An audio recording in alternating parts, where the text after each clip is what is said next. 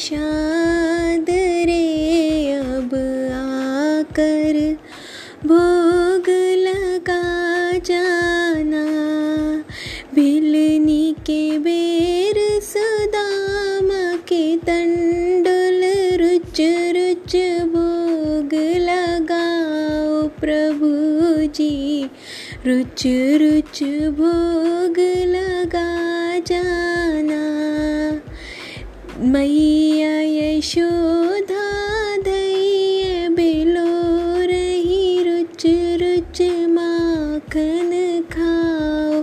प्रभु जी रुच रुच माखन खाओ।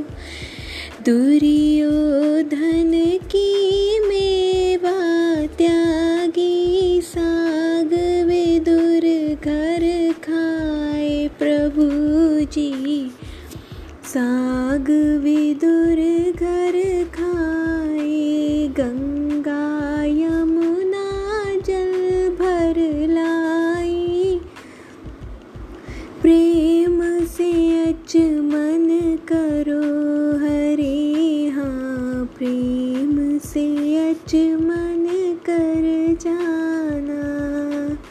पूरब पश्चिम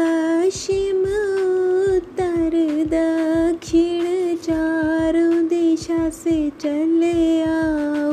प्रभु जी, चारों दिशा से चले आओ। हम सब भक्तों की यही कामना खुल खुल दर्शन दो।